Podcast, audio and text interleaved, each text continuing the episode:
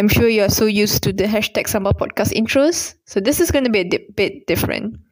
So it's obvious that we're going to be discussing STEM topics, but more precisely, we're going to be discussing STEM careers based on different thriving industries in Malaysia.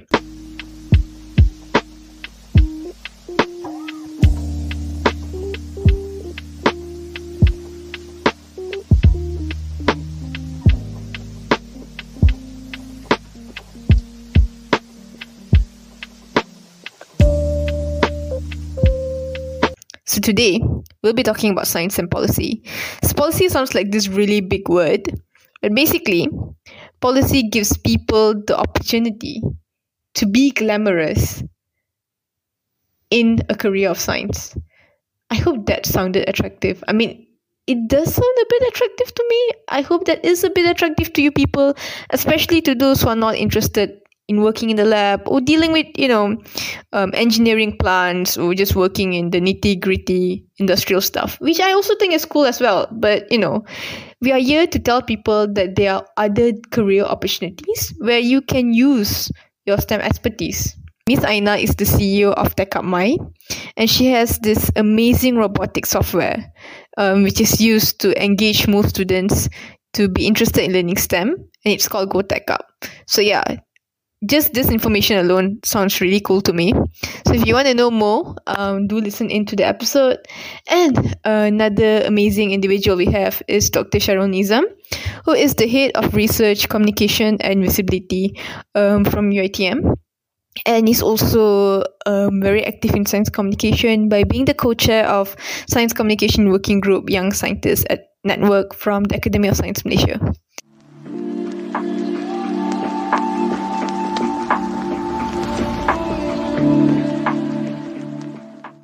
So um, I deal a lot with uh, primary school students, uh, secondary school students, uh, college students, as well as educators in this space.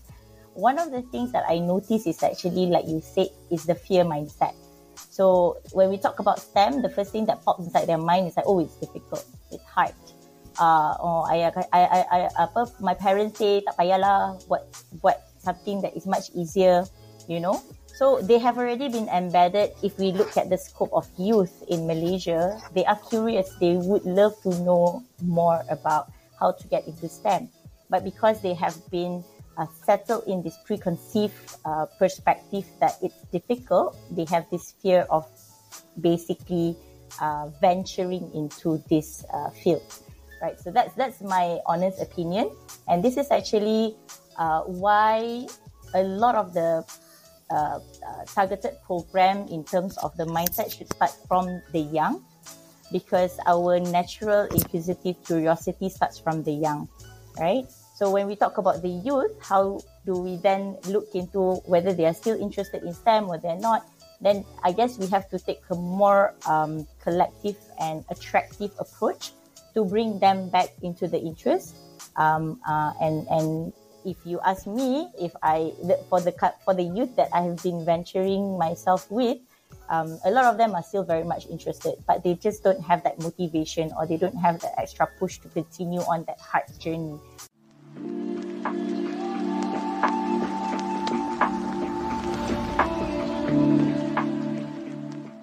Almost all children love science.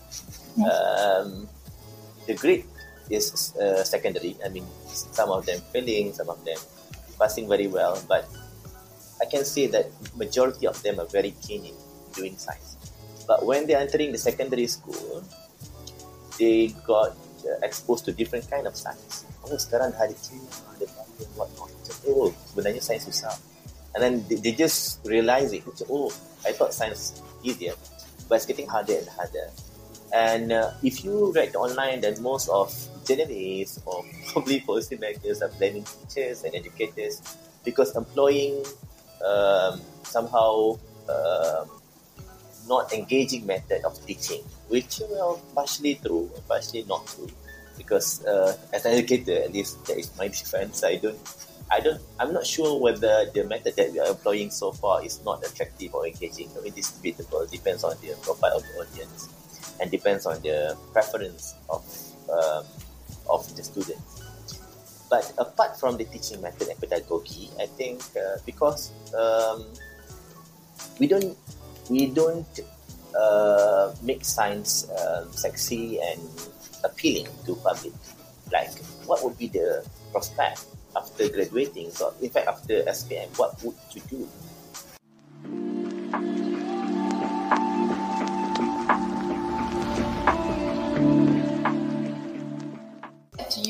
Ms. Aina, what STEM industries are the government focusing on based on your opinion? Well, for for for us, um, because the highly technical uh, specialization in terms of the advanced manufacturing, that's one of the things. So they are focusing more on the automation, the IoT um, technology. There's also the part where biotechnology starts to come in as well, uh, agriculture, which um, as much as a lot of people think it doesn't link to STEM, uh, but actually agriculture right now it, it goes back to STEM again because the advancement of the technology, um, uh, the, the, the data tracking, um, need analysis all goes back into science, right? Mm. So that that's um, the two things, and there's also the EV, which also goes back into the highly advanced um, uh, manufacturing uh, technology. Most most of them, at the end of the day, goes back into um, integrating technology or integrating the concept of data tracking, which is part of mathematics and science hypothesis, right? Uh, which is going back to STEM, uh, uh, going into that economic uh, advancement route, right? So if we are to look at the break breakdown of the 60-40, actually what we're what what we're looking at is the advancement of or the, the, the encouragement in terms of science, technology, engineering, and mathematics, right?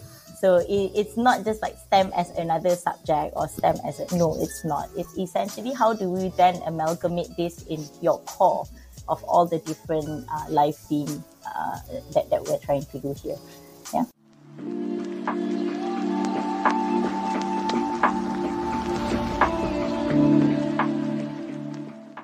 Way. She's like, yes. uh, she because from what you know, based on her words, she's like, aku dah belajar kimia, takkanlah aku nak jadi orang yang jual insurans.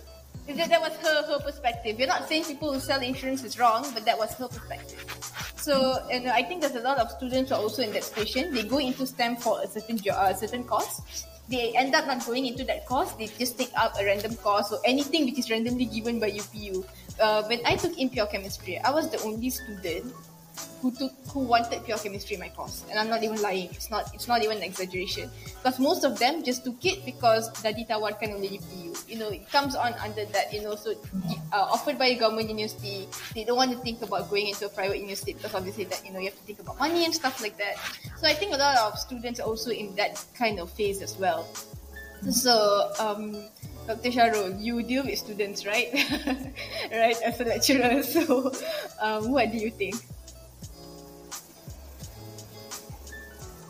Yeah. Um, so retrospectively, when I was a student, so uh, the first year of my degree, I knew for sure what I'm going to be doing after that. So somehow the influence from seniors, you were very influential in the sense that they would tell us, okay, what, which pathway that you can take after you're graduating from chemistry. So somehow I can consider myself lucky because they were always helping hands everywhere I go. And uh, apart from that, um, before I took my degree, also I know uh, exactly where I'm going uh, after my graduation. Uh, unlike students these days, they are not sure. In fact, when they are in the final year of their degree, they are not really sure where they can go. For chemistry courses, I think the job is very available. Yeah, um, the chemical industry is still there and in fact booming but of course, we got some supply chain management for the past three, four years because of the pandemic. But the chemical industries are still there. That's from my observation at least because I visited students during their uh, uh, internship. Yeah, so I, I know that the industry is there. I'm not sure what the government is focusing on in terms of what kind of industry that we have to really uh, focus on. But at least nine out of ten jobs in 2025, the most demanded jobs are STEM related. I think that's that's the fact. But only 18% of Form 3 students chose science as their stream in the Form 4. So I think the supply and demand is not met somehow. Um, well, of course, we can discuss. Uh, it is multifaceted problem. It's multifactorial what people are using science and whatnot. But 2025 is next year. It's like 10 yeah. months from now. And we don't have enough manpower to fill up the vacancies. Yeah. That's why saya marah dengan student bila dia kata because after they, they are being employed for six months because they're saying that there is no job doctor for us. I said, really? I said, the job is there. Probably the job doesn't want you. so you have to be highly skilled and highly employable in that sense. Uh, we can we can talk about many things like soft skills and things like that. But as far as uh, STEM courses are uh, uh, are concerned uh, in, in Malaysia, I think everything is reviewed every three years, and the courses that we are offered at university are probably I must say future proof at least for the next two three years because they are still relevant. So I don't think industry rasa whether one to ten is not employable. So probably something is not right with their attitude or something. But uh, well, um, at least from my perspective, from my field, I think the chemical industry is still there, still employing and hiring. But of course, um, uh, the requirement in that probably higher these days because the gaji is still the same kan uh, gaji still I, I, I can still see um, orang iklankan chemist with 1800 that was my gaji 22 years ago. Uh, going going back to that if I can chip in STEM actually developed problem solvers and problem identifiers so if we are expecting people to problem solve bigger problems and innovate on bigger problems and situations, we have to expect to pay them much higher, and that's that's what STEM is all about, right? Yeah. So yeah, this is one of the key things that I think the current government is looking at, and and I hope the corporates are looking into it seriously. On otherwise, the brain drain is just going to continue on.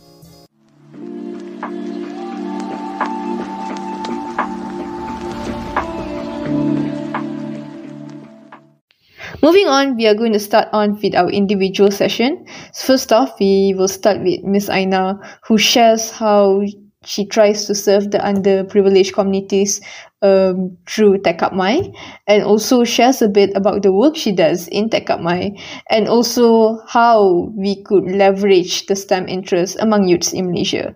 Next off, we will have Dr. Sharul Nizam who will give his perspective as an educator and also a science communicator as on what policy stakeholders can do and also what we students should realize. Stay tuned from the perspective of an education leader, right?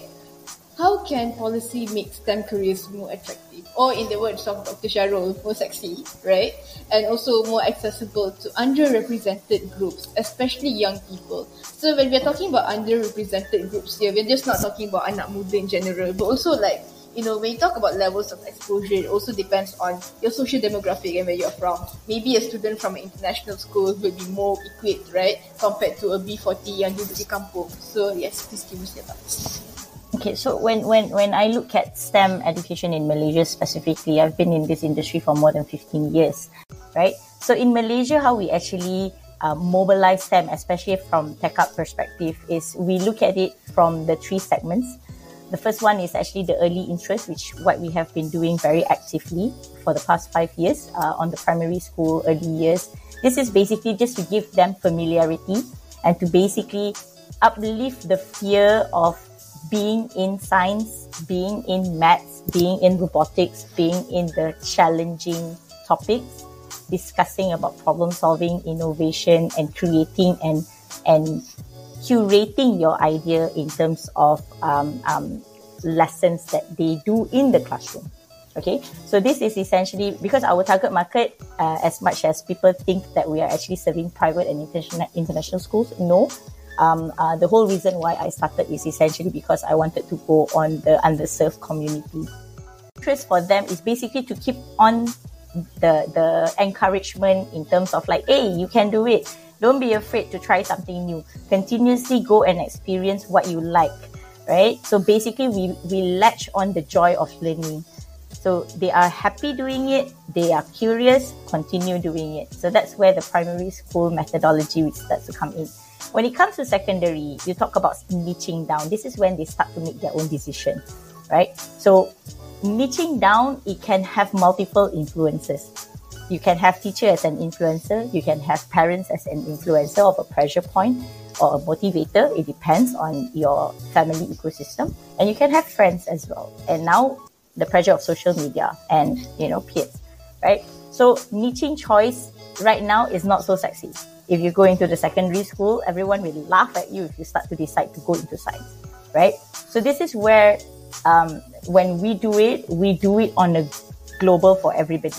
So it means that when we go into sekolah menengah, we will basically say like, no, it, this is for all. You are in arts, you are in, in, in, in specialization for arts. No, you got to go and do robotics and coding.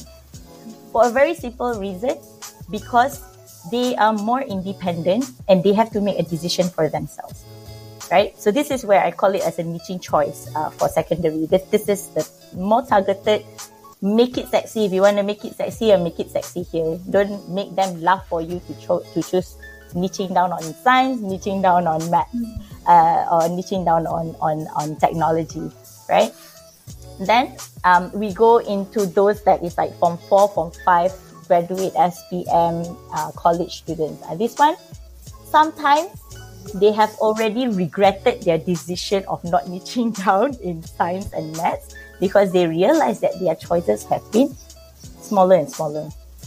The, the key of actually doing STEM is actually on having the choice, right? It's not about like, I need to make that decision. No, it's about when you studied early, you have more choices as you go further down the road because you have started early. So it's actually about having the choice to choose when you're already at, at an age where you can make that decision. So like Shaktra, you you you you see yourself right now, right?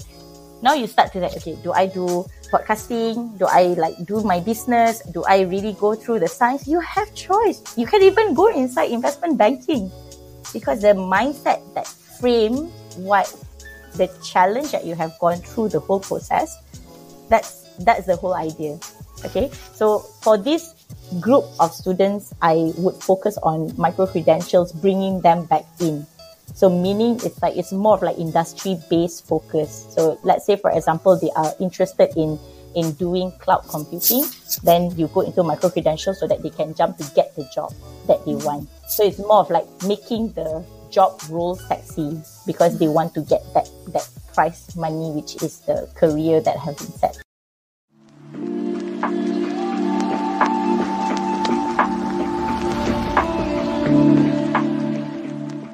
I, had that kind of perspective where even at 17, 18 years old, I felt that okay, to get what I really want, I need to work hard to go overseas. Like like no offense to Malaysia, but if I want apa yang I really want, right? If I really want to search my goals, those opportunities are not here because we don't see that. So then, you, uh, so what you say is true. We cannot tell the students like uh, we cannot ask the students why they're not interested in STEM or why they're not interested in certain thing because you know certain opportunities that they're looking in is not there. Or maybe even if it's there they they don't know how they don't know they don't get that correct you know that correct signal. They are not getting it. So um the, the, like so i think we have, what we have been discussing this whole episode is that there is a big gap right? So like between the experts and the students so we cannot just like salahkan anak muda. And I'm not saying this to defend anak muda. I mean, yes, I am a very proud youth. But then, we're not just saying this to defend the youth. No, we're also saying this to say that, you know, some of us really want to do things up there. And some of us have certain opportunities that we want to do, right? But then maybe if we know that signal or that direction, maybe just a hint, you know, just a little bit of hint like, hey, maybe there's a gap year. Even if there's a gap year, you can get to that gap through um, joining something else.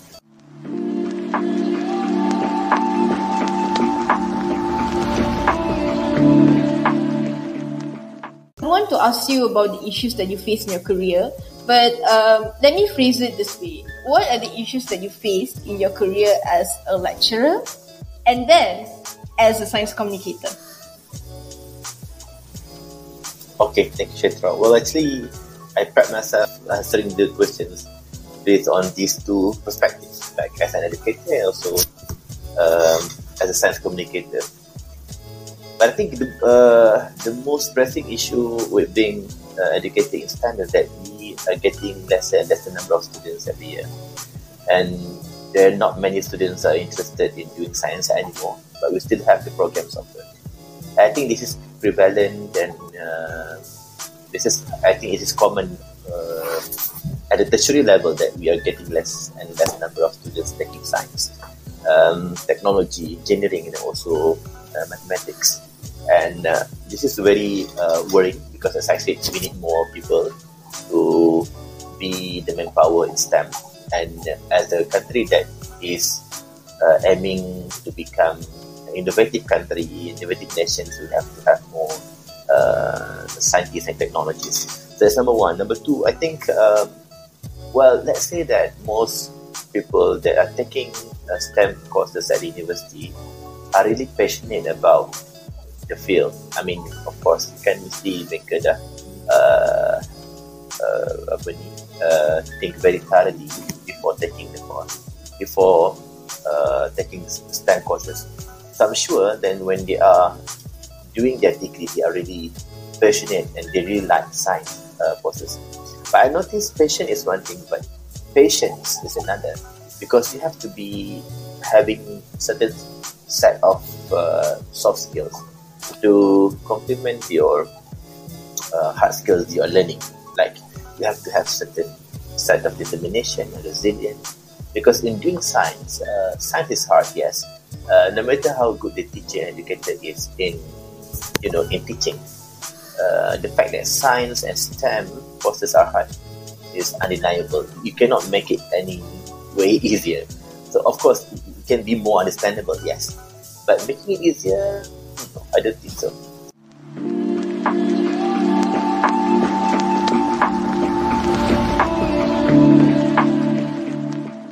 Then, um, yeah, and I think uh, seeing is uh, believing.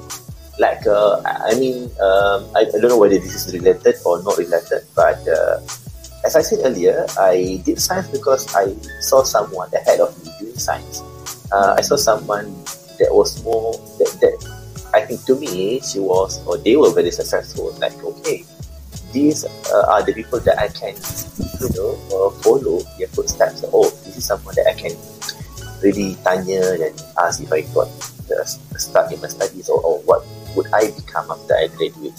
So I think mentor or hero in life is very important. Like probably uh, those people are lucky. Some some people are lucky because their parents are scientists, so they have this first-hand experience saying, okay, oh this is how scientists look like, or and this is uh, oh this is what my mom and dad are doing uh, every day. Oh balik buat? And makan lekut lah and whatnot.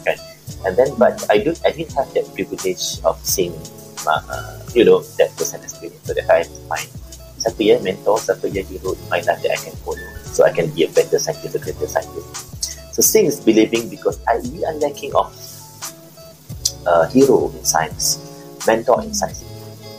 Those people don't have to be in your immediate circle, but you have to be there somewhere.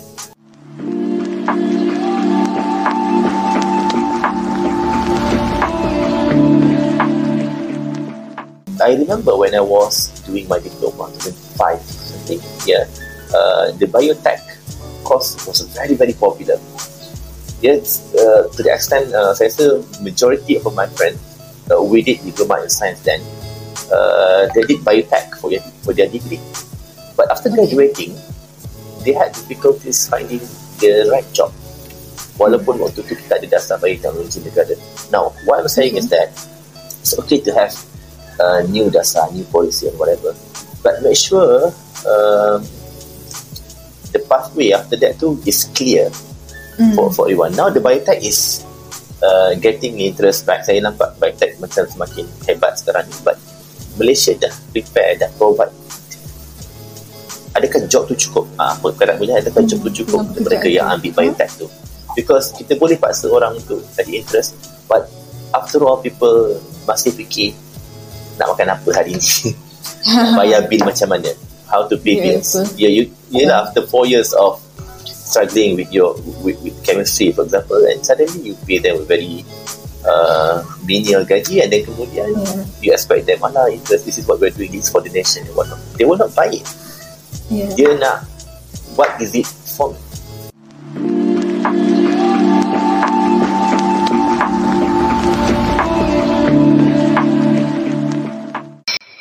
Okay, so yes, we had a long conversation. I hope you guys could find a very positive takeaway out of this episode. I also hope this episode was very relatable to STEM students, you know, to all of us who are struggling in our own science labs and who are struggling in our own science concepts and also who feels like we don't know what we're doing. Siapa yang rasa sesat belajar science? Uh, itulah lumrah pelajar sains. so thank you so much um, to everyone for tuning in and to all the anak muda don't forget we also have a very special um, insight article by a dear politician who has given her time to share her insights on the STEM um, on how STEM affects her job and also to give her suggestions on STEM policies in general and how STEM could be more beneficial to students like us. So we have YB Limiwe who has shared the insights and we'll be sharing her article, her interview article on our LinkedIn um, tomorrow. And we'll also be sharing an infographic of her insights on our Instagram in a bit. So yes, stay tuned for that. That is all from me and we'll see you in the next episode. Bye bye.